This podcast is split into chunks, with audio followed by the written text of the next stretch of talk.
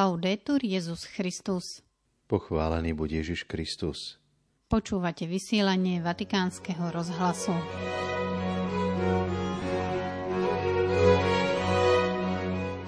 Pápež František v týchto chvíľach predseda omši narodenia pána v Bazilike svätého Petra. Vo Vianočnú sobotu 24. decembra, keď prinášame rozhovor s kňazmi z USA, ktorých so Slovenskom nespájajú len národné korene, vám od mikrofónu požehnané Vianočné sviatky prajú Miroslava Holubíková a Martin Jarábek.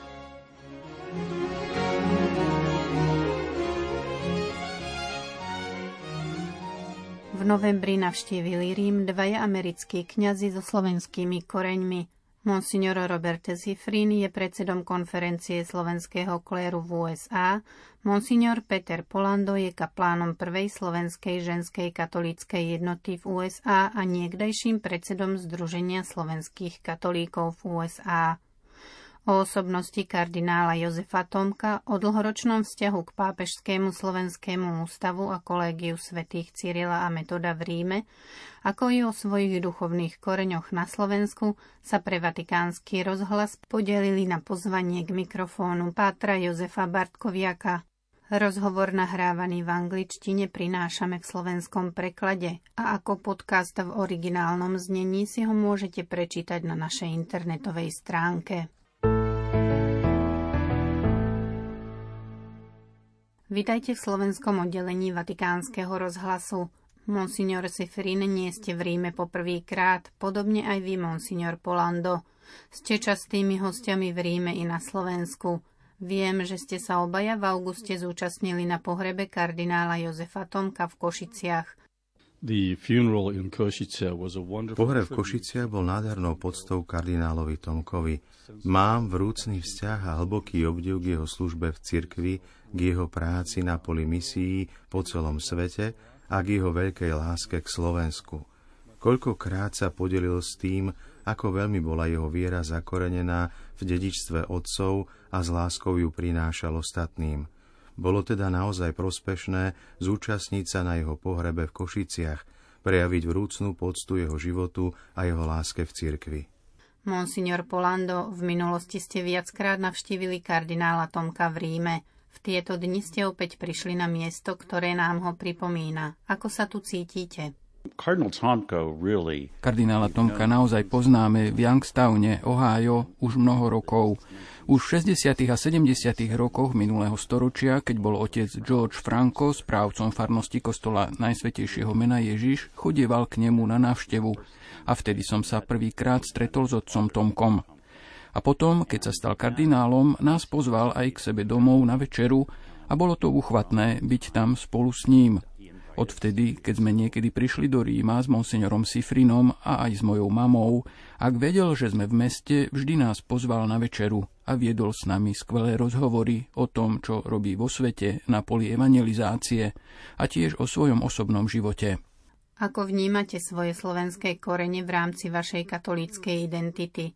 Je to pre mňa niečo prirodzené, pretože po rodičoch mám na 100% z oboch strán slovenské korene – Moji starí rodičia emigrovali zo Slovenska do Spojených štátov v mladom veku, 15 až 20 roční.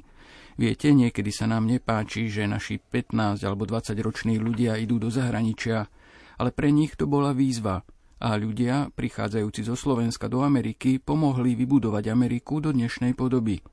Našli tam prácu, ale boli tvrdopracujúcimi robotníkmi. Pracovali v uholných baniach v Pensylvánii, v oceliárniach v Oháju či v Gary v Indiáne a to nás potom naučilo poctivej pracovitosti. Starí rodičia v tom čase neboli vzdelaní, pretože opustili školy a prišli pracovať a založiť si rodinu. V tých dobách mali veľké rodiny. Ja mám veľa tiet a stríkov, môžete si to overiť. A táto etika pracovitosti sa potom premietla do vzdelávania.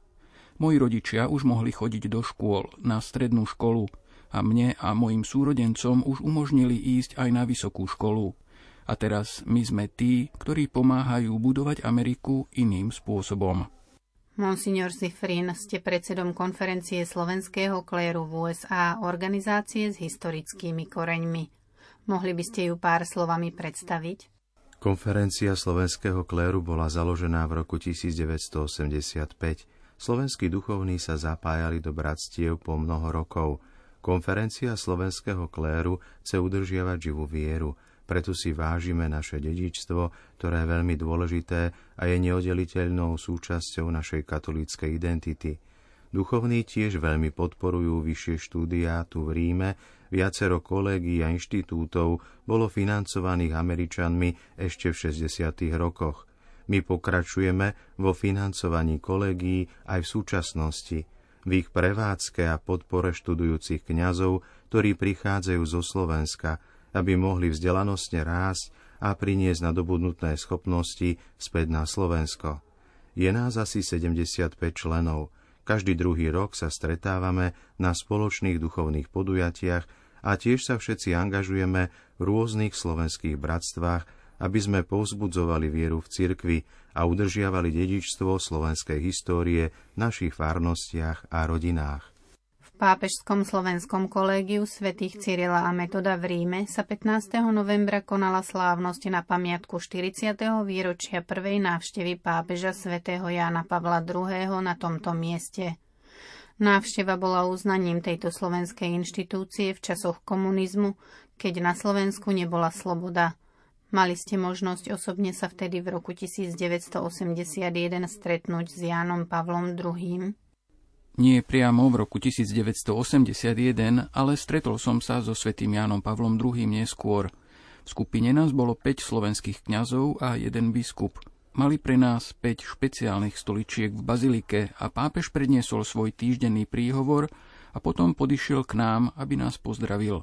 A tak sa zvítal najprv s biskupom Adamcom a potom s ďalšími troma alebo štyrmi monsignormi a ja som bol len obyčajný kňaz. A pápež príde ku mne a pýta sa, kde máte purpur? A ja som povedal, Svetý otec, purpur mi môžete dať jedine vy. Takže na ďalšiu kvetnú nedelu som sa stal monsignorom. Takto som konverzoval s jeho svetosťou. Toto je moja spomienka na svätého Jána Pavla II. a bola to nádherná príležitosť. Cítil som sa vtedy nesmierne poctený. A vy, monsignor Sifrin, stretli ste sa osobne so svätým Jánom Pavlom II? Áno, stretol som sa so svätým otcom jeden raz, ale bol som vysvetený za diakona v roku, keď bol zvolený, takže celé moje kňazstvo bolo ovplyvnené svedectvom, učením a svetosťou jeho života – to ma skutočne ako mladého kňaza inšpirovalo, aby som sa naďalej usiloval o túto hrdinskú cnosť, plniť to, čomu som sa zaviazal. Vždy nás vyzýval, aby sme sa nebáli žiť svoju vieru a vydávať svetu svedectvo o láske Ježiša Krista. Slovenské organizácie v USA sú vo zvláštnej situácii, pretože mladá generácia už nehovorí po slovensky.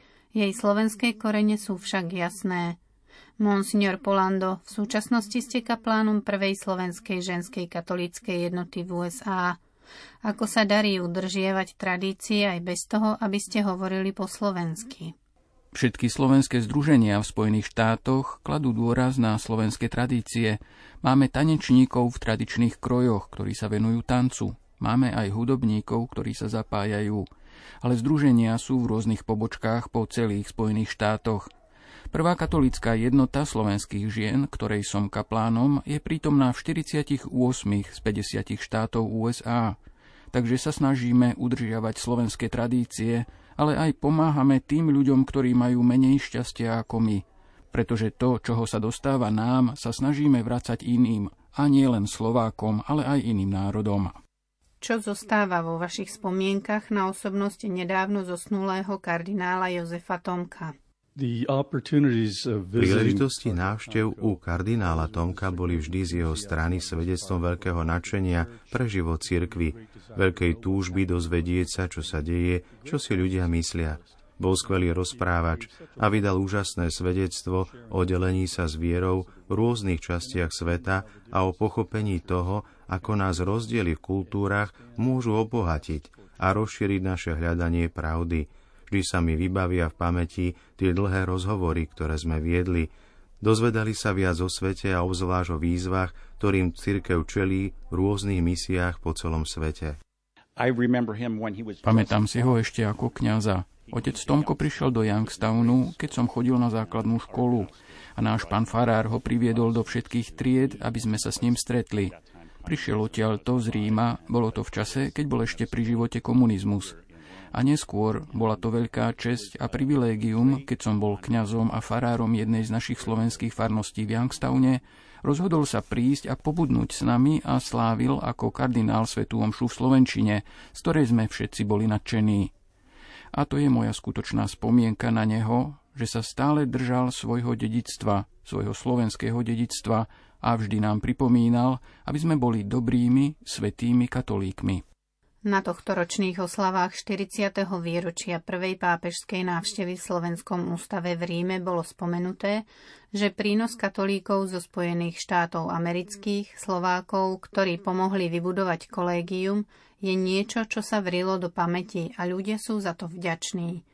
Každý, kto si príde pozrieť kolégium, kaplnku svätého Cyrila a metoda, mozaiky a toto krásne miesto, Uvedomí si, že je to príspevok tzv. amerických Slovákov. Máte k tomuto miestu v Ríme citový vzťah? Bol som v Slovenskom ústave asi 10 krát za posledných 24 rokov. Konferencia slovenského kléru pomáha udržiavať fungovanie kolégia v povedomí všetkých členov. Aj našu stálu podporu, pretože sme si uvedomili, že štúdium, ktorému sa mladí kňazi venujú tu v Ríme, prináša bohaté poznatky a skúsenosti pre službu v jednotlivých diecézach na Slovensku.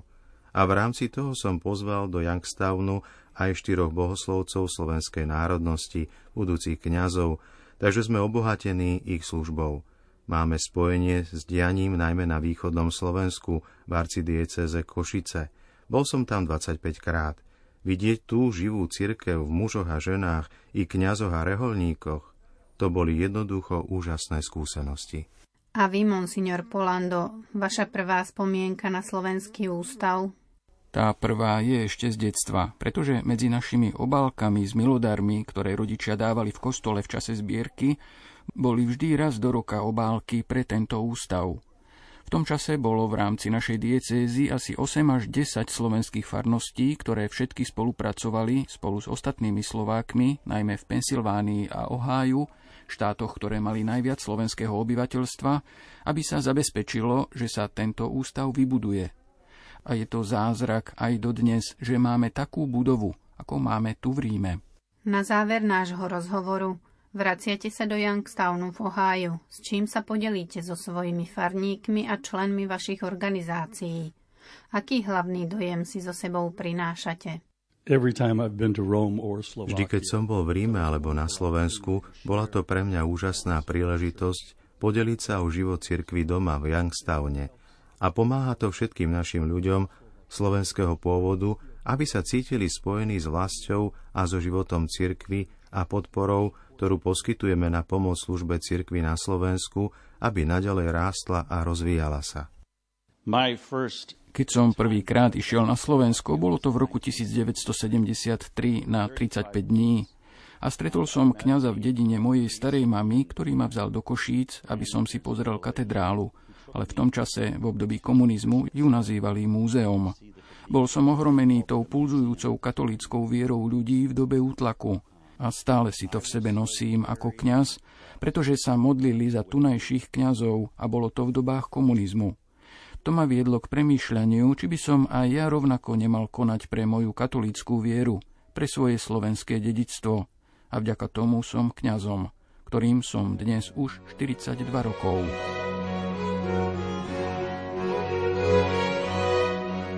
Milí poslucháči, rozlúčime sa vianočným tweetom pápeža Františka.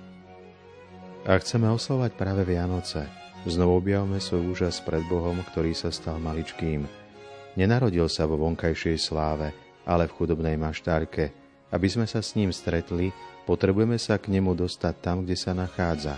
Musíme sa uponížiť, stať sa maličkými. Do počutia zajtra. Laudetur Jezus Christus.